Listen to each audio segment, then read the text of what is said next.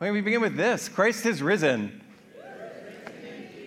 Does anybody just want to say amen to this? That they have felt the spirit and the presence and the person of Jesus here this morning? Amen? You want to just. And this is a good thing, obviously, because here's what I believe Easter is about, okay? Here's what I believe Easter is about that it is not just about us seeking and finding Christ, Easter really is about Christ seeking and finding us. Amen?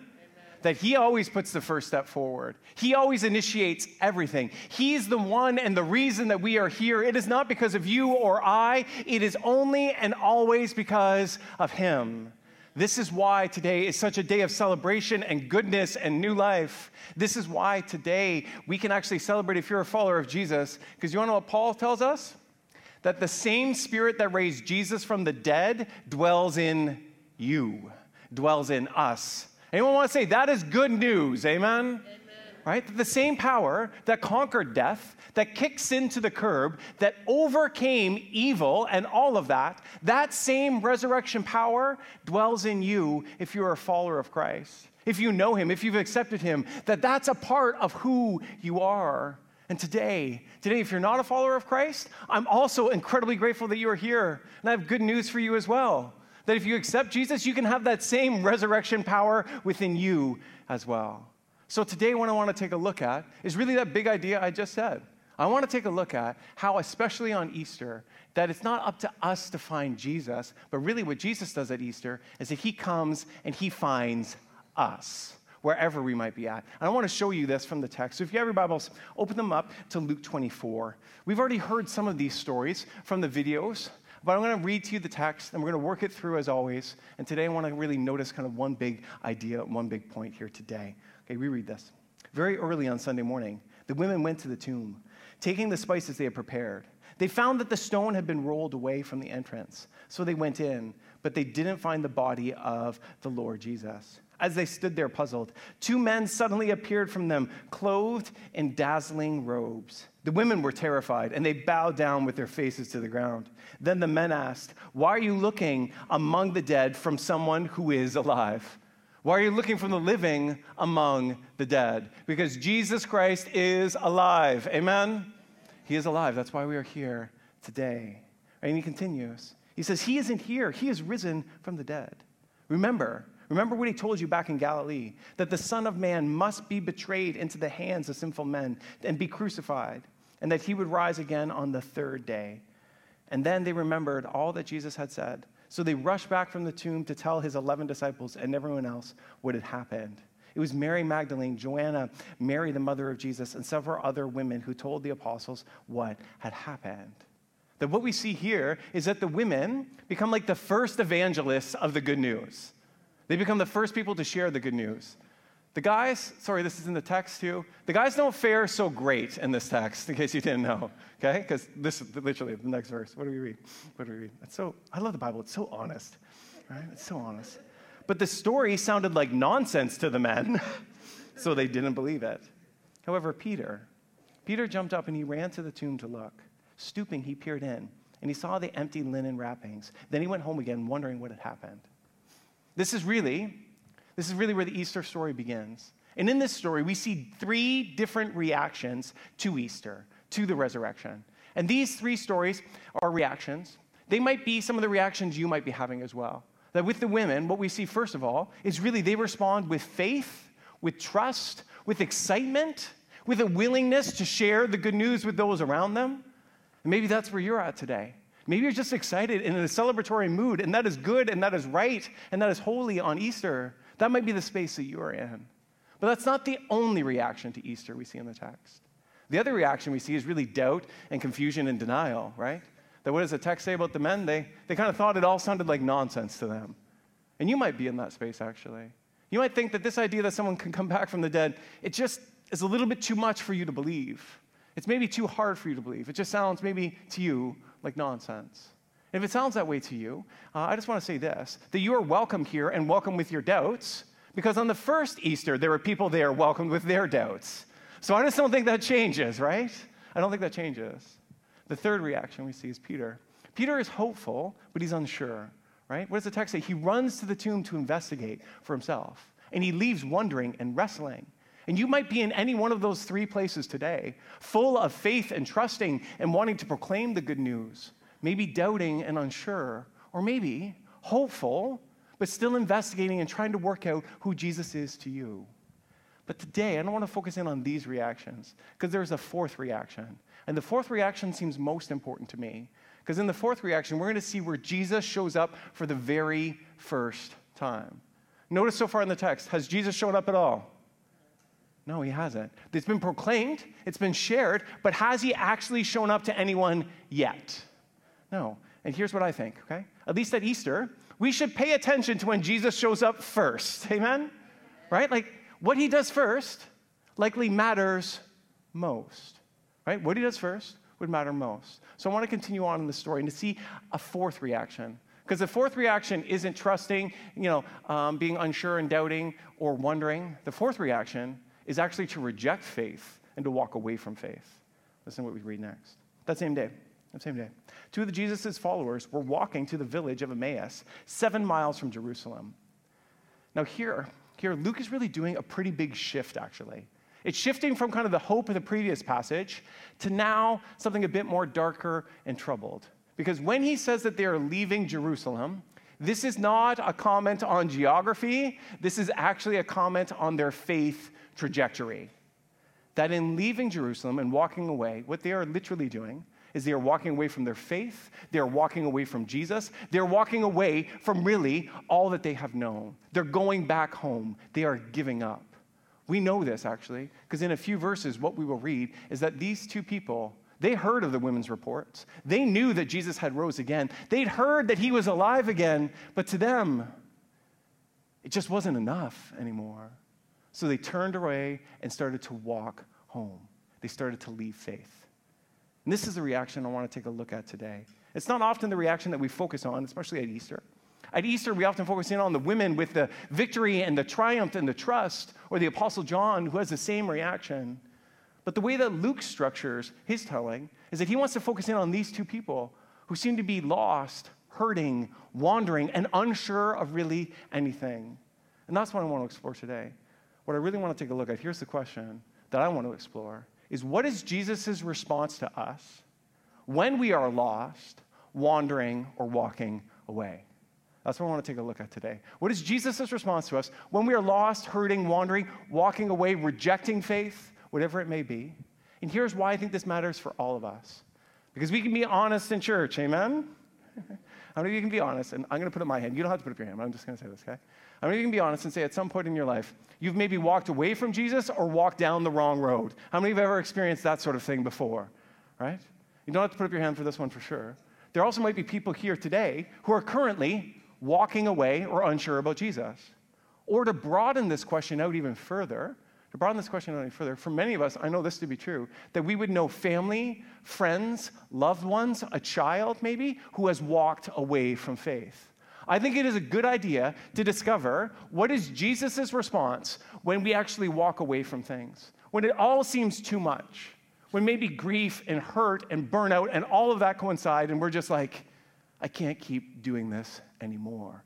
That's what we're going to see in this text. Jesus showing up to two guys, or actually, it might have been a guy and a, and a woman, um, just who are leaving, and we are unsure about where they are going. So let's continue on reading this. It says this So Jesus uh, comes to these people. This is this. They were talking with each other about everything that had happened. As they talked and discussed these things with each other, Jesus himself came up and walked along with them, but they were kept from recognizing him. Listen to that. As they were walking and talking, Jesus himself came up and he walked along with them. So this is simple, but we should pay attention to the text. Who are the very first people that Jesus shows up to after his resurrection? Two people who are deconstructing, doubting, unsure, and walking away from faith, to the hurting and to the lost, right? These are the very first people Jesus shows up to. And if you're not a Christian, I'm telling you that if I had read and understand this verse when I was in that space, this verse would almost be enough to make me to make me want to be a Christian. Because this is so beautiful. Like, think about it. Jesus has just done the most amazing, miraculous, like life changing, world altering event ever. And then what does he do? He goes and he finds two people who are hurt and burned and burned out, and he just walks with them. He just walks with them. He doesn't force anything upon them, he doesn't coerce them, right? He just walks, listens, and talks with them. That's what we're going to see. Jesus shows up, and what is he? This is his response. This is what he, first thing he does. He says this What are you discussing so intently as you walk along? He asks a question. He asks a question. Now, of course, Jesus, as the Savior and as God, knows exactly what these two people are talking about. But Jesus wants to know himself. Like, think about this. If Jesus wanted to, right, this sounds kind of frivolous, but it's true. If Jesus wanted to, he could have shown up and been like, surprise, I'm alive, right? Like, he could have done that.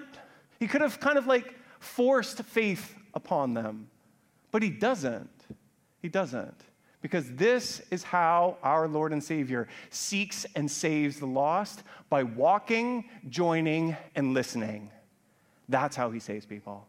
By walking, joining, and listening. So he comes and he starts a conversation, right? And let's see what, where it goes. It says this They stop short, sadness written across their faces. Sadness because their hope is gone. Sadness because they have given up and they are walking away. And then one of them, Cleopas, replied, and honestly, sometimes the Bible's really funny, okay? It just is. Listen to this. Like, like this is, it makes me laugh. Sure. Cleopas replied, You must be the only person in Jerusalem who hasn't heard about all the things that have happened there in the last few days. right? He's like, uh, I don't know if you know this, but there's this guy named Jesus, and he died, right? And if you don't think that Jesus has a sense of humor, like, oh my gosh, listen to this next verse. This is Jesus' response. It's perfect, right?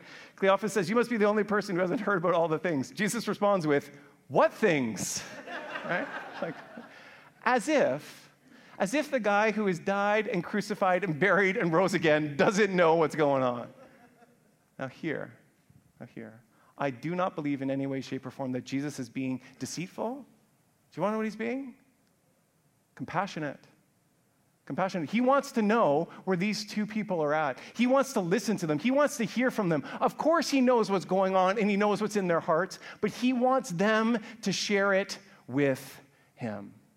He wants them to share it with him. So he says, What things? And they continue and they say this The things that happened to Jesus, the man from Nazareth, right? They said he was a prophet who did mighty miracles. He was a mighty teacher in the eyes of God and all the people, but our leading priests and other religious leaders handed him over to be condemned to death, and they crucified him. And listen, listen to this heartbreaking, heartbreaking verse. We had hoped he was the Messiah who had come to rescue Israel. This all happened three days ago. We had hoped. We had placed our trust in him. We had placed our faith in him. We had hoped, but we hope no longer. That's the space they're in. And this is one of the most difficult places to be if you've ever been in it. The space that they're in is one of the hardest burdens, actually, of true believers who could no longer believe. They've seen the miracles, they knew who he was, and now it's like the hope is just gone. It's like their faith is just faded. It's like their heart is just full of emptiness, difficulty, and strife.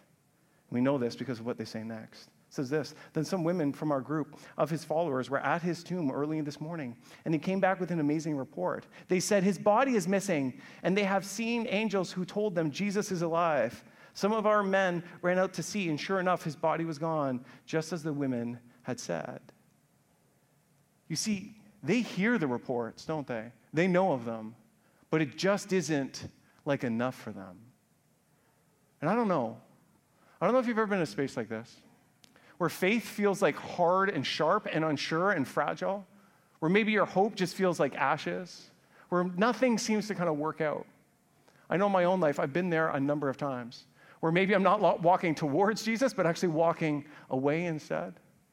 One of those times where I was in that space of just not really believing anything and certainly not walking closer to Jesus. One of those times was almost 13 years to the day today. Because 13 years ago, do you know what I did? 13 years ago, I preached my very first Easter message when I was really unsure of about everything at that moment. Or if I were to be honest with you, just before I got up to speak, I was certainly like, I'd be like these guys, walking away from Jerusalem. Because here's what happened. As I've shared with you before, uh, my dad had passed away, but that really wasn't what caused me to have a crisis of faith. What caused me to have a crisis of faith, actually, was how people in the church responded to my dad's death, to me. Because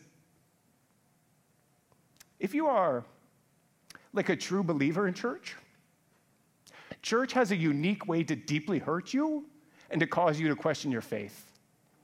Because sometimes what ends up happening when Christians don't act like Christ is you might lose your faith in the church, and that gets translated to Jesus, actually.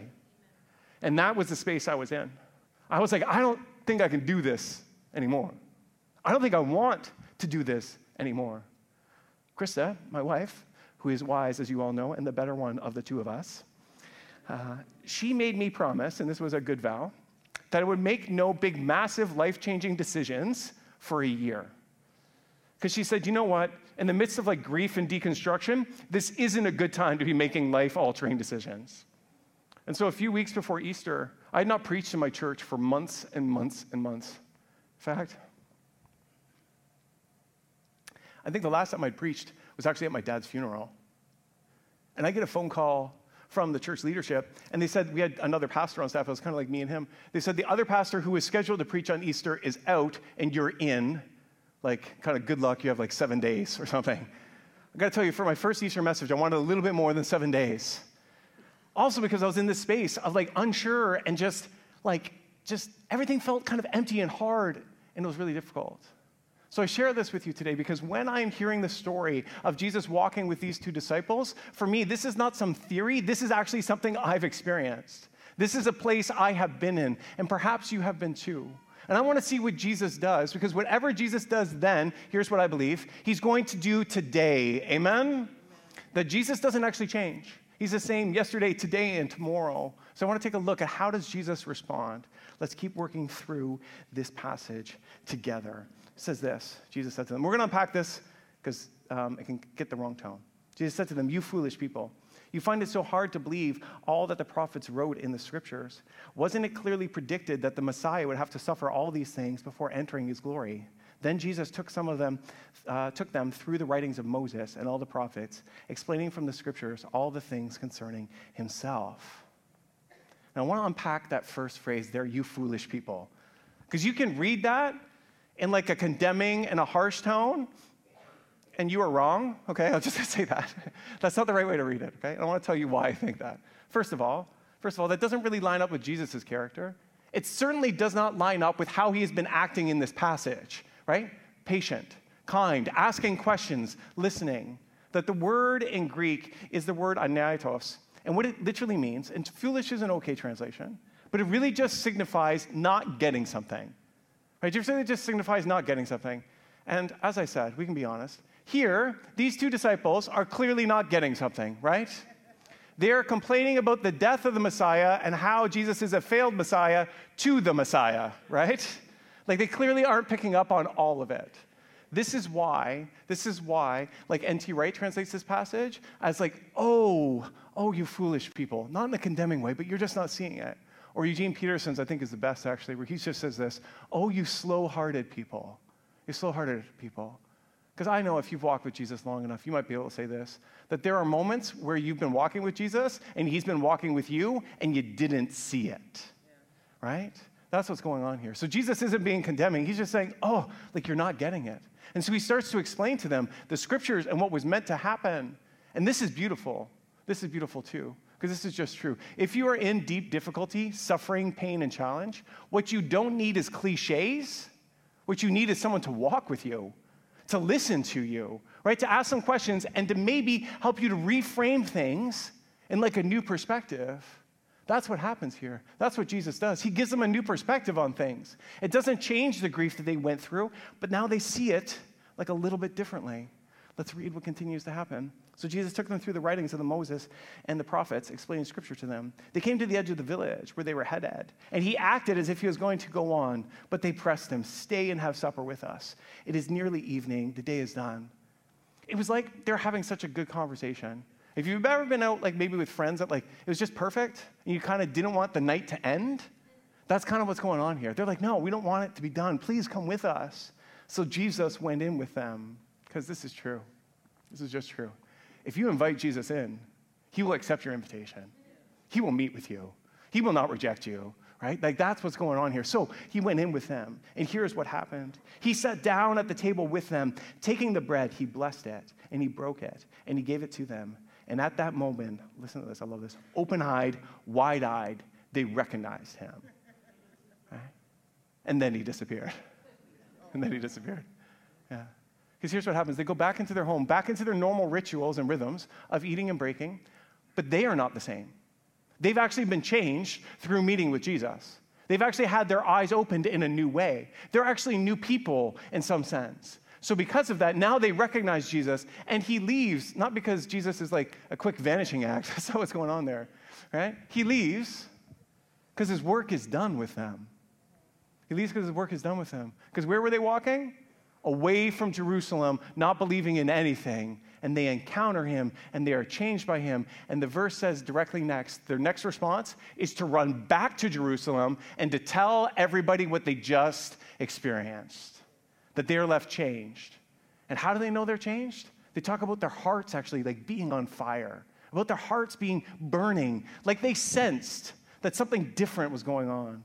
Listen to their words, not my paraphrase of it. Back and forth they talked. Didn't we feel on fire, or didn't our hearts feel on fire as he conversed with us on the road, as he opened up the scriptures for us? That one of the ways you can start to pay attention to the presence and the person of Jesus is when your heart actually seems to be attuned, a little bit on fire, where you sense something deeper, bigger, more compassionate, more life giving around you. And the story comes to a close. Now, I know this morning we've taken some time with this, but I wanted to take time with this because, as I said at the beginning, I just think that what Jesus does first probably matters most, right? And here we see the very first thing that, according to Jesus, is a priority. That, according to Jesus, he wants to do is that when he resurrects, what's the first thing he does? Is he goes and he finds those who are hurt, lost, wandering, and walking away, and he shows up to them and he reveals his presence to them. Let me say this this is good news. Amen? It is good news. It is good news for you, your family, your friends, your neighbors, the world. It is good news for each and every one of us. Because if you have ever been in a space where you are walking away, where grief just seems too much, or maybe where faith seems really fragile and gone, what you know is that you are the kind of person Jesus shows up to. Okay? If you have ever been in one of those spaces where you just don't think I can keep going, what you know is that Jesus walks with you. And if you know someone who's maybe turned their back on him and walked away, what you also know with absolute certainty from this passage, Jesus will seek and find them too. This is good news for everyone. This is good news for everyone. So, today, what is my main point? Because there is always a main point. My main point today is simple, and it's just from the text. It's just like the first thing that Jesus does. It's just this that Jesus seeks us and finds us and walks with us, even even if we're walking away. That our God is just that good. Amen? He's just that good. He is just that good. That Jesus seeks us, finds us, and walks with us, even, even if we are walking away. What does this mean for us practically? Because I always want to make sure we don't come here for like information, but for transformation. Right? What does this mean for us practically? Well, I'm going to share with you what it might mean if you're a follower of Christ and then if you're not a follower of Christ. If you're a follower of Christ, you know, what I think this should do within us. You know what I think the right response is? Especially for Easter? Gratitude and thanks, right? Gratitude and thanks. Because here's what I know this is theologically true and accurate, okay? That there's no way for you to come to know Jesus without him first choosing to walk with you, right? That he found you first before any of our responses. That he always takes the step towards us. So I think the right response for us, if we're a follower of Jesus, is to reflect and to be grateful for when Jesus has walked with us, for when he has shown up in our lives, for when he has surprised us and we least expected it. That what I want to invite you to do is this I want to invite you to reflect over your life and to say, are there times where Jesus walked alongside with you? You might not have known it at the moment, you might not have seen it then, you might have felt alone, but are there moments and times where Jesus has shown up for you? and maybe you needed it the most.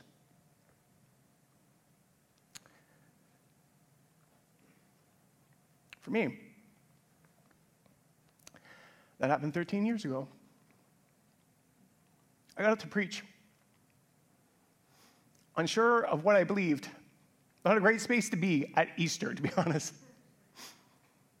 And I have to tell you, while I was speaking, while I was sharing, it's like the disciples said, my heart seemed to be like on fire again in a new way.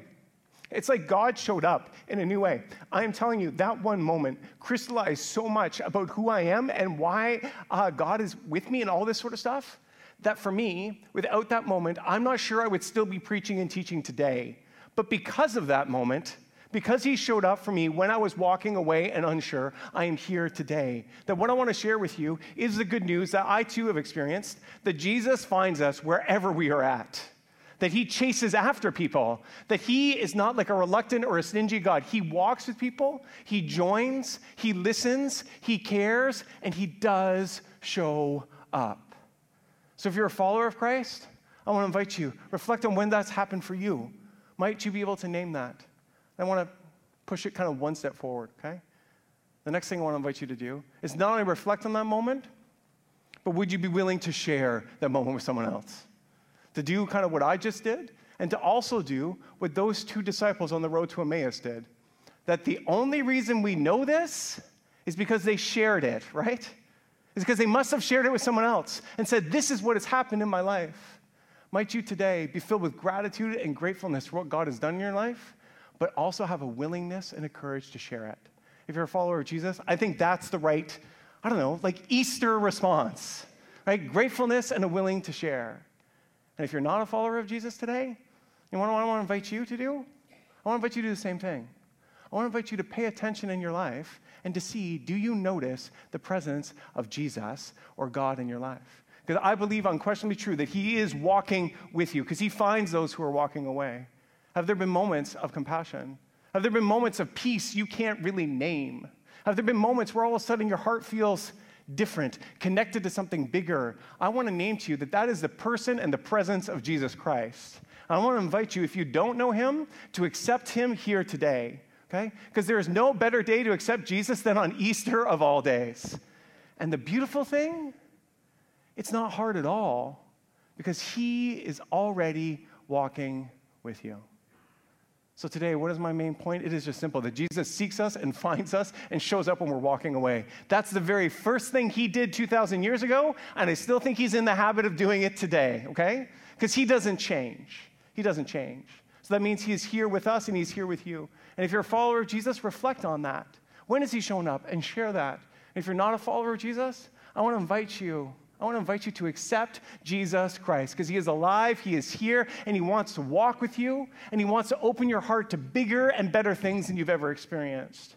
This is what I want to share with you today that Jesus comes to seek and find every one of us. And this, my friends, this is good news. Let's pray. God, I ask, wherever we might be at today, might we know your presence? Might we be able to pay attention to our hearts? Might it be like they said in that text that their hearts were on fire? Might we feel an opening and a loosening and a freeing within our body, soul, and spirits, Lord? I pray would we become aware of your presence that is just gently walking with each and every one of us. That you join with us, you ask questions, you don't force, but you invite. Might we accept your invitation here today? If we are a follower of you, might we name those places where we have actually sensed you if we're not a follower of Jesus, might we pray and accept you here in this moment because you are a good, you're a good God who walks with us. And I pray this all in the wonderful name of God the Father, Son, and Holy Spirit. Amen and amen.